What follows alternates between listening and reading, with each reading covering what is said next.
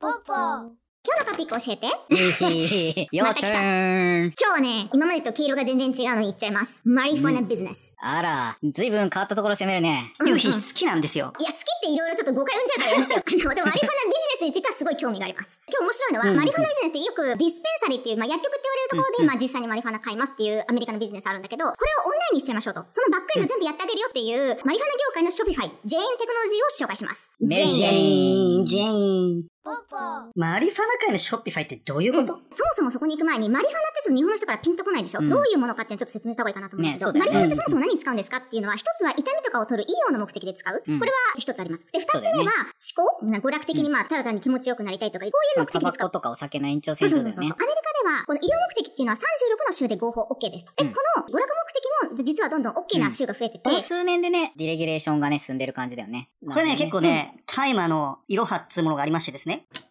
基本大麻ってのは地産地消なんですよ。うんなんで、地元で育てて、地元で売ったものを使わなきゃいけないっていうルールがあって、なんでかというと、まあ当たり前ですよ。タバコと一緒で大麻って農業なわけですよ。うん大麻を解禁するってのは、もちろんいろんなこうリラックスとか医療目的の人たちを促進するってのもあるんだけど、うん地元のちゃんと劣気とした、まっとうな農業として、経済として成り立つんですよっていう風な形で進めていったんだよね。超地場産業であり、うん地場でこう経済圏ができるんだよね。うんだからこそ、この大麻っていうのは、ポジティブに受け止められてるところもある。ローカルの農産物なんだ。まあ、道の駅みたいな感じ なんか、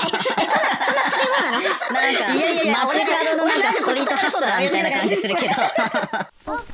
これジェーンっていうのは自分で売ってるわけで、 Shopify っていうのはさ、そう、e コマース用のプラットフォームなわけでしょ。だからこれはいろんな人がマリファナをオンラインで売るお手伝いツールを売ってるのか、この人自身がマリファナを売ってるのか、ど、どっちなんですか、これ。ツールの提供者です。うん例えばリアルタイムでこの人が何を買ってたとか、過去どんなものを買ってたのかとか、うんそういうものをどんどんどんどん分析して提案してくれるんだよね。うんで、彼女たち、彼らたちっていうのは、やっぱり個人でやってる人たちも多いから、すぐオンラインに移行できないと。でそういうところを一気に僕たちが引き入れてあげましょうっていうのがこのジェーンテクノロジーなんだよね。らバックエンドを全部やってくれますと。そもそもそういうマリファナってどこで手に入れるのかっていう、基本的にはローカルのお店に行って相対で買うっていうのが基本的なビジネスだったんだけど、コロナによってでオンラインで売らなきゃダメだってことになって、マリファナの業界もえーデジタルトランスフォーメーションしましょう。DX しましょうってことで、マリファナの DX。マリファナの DX。こういう業界が、まあ今、もくもくもくもくと伸びてますという状況なんだよね。もくもく伸びてるのね。で、実際にさ、アメリカで合法な大麻の販売っていうのは、まあわずか17%だと言われてたんだけど、うんパンデミックの時のピークには、このオンラインで販売するっていうのは52%増えました。で、今実際にオンラインの販売は、大麻の合法販売全体の38%になってます。かなり今年はビジネスとしても大きく成長しましたっていうところなるほどね。ディレギュレーションが進んでね、その非合法のマーケットがね、合法になっていくのはね、いいことだと思うよね。まあ、市場もでかいですよね。うん。2026年まで世界で10兆円産業になると言われてるのはこのマリファナ市場で、日本からは全然見えない市場だと思うんだけど、ん世界ではかなり大きいからね。8すごいね。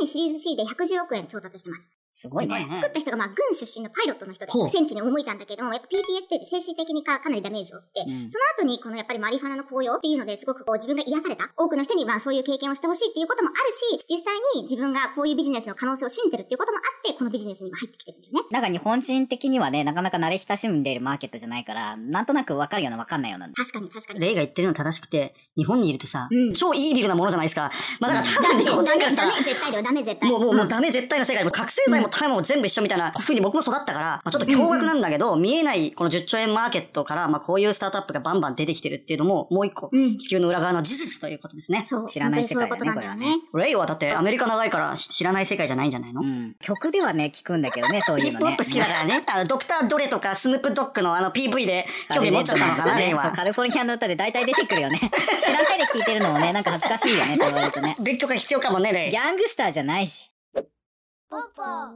Jane Technology is the cannabis industry's e-commerce solution, powering 2,100 plus dispensaries and brands across 36 U.S. state markets, as well as the Canadian market. New consumers from the state where marijuana was newly legalized for recreational use have increased, and consumption by existing customers grew by 33% during the pandemic. Thanks for watching!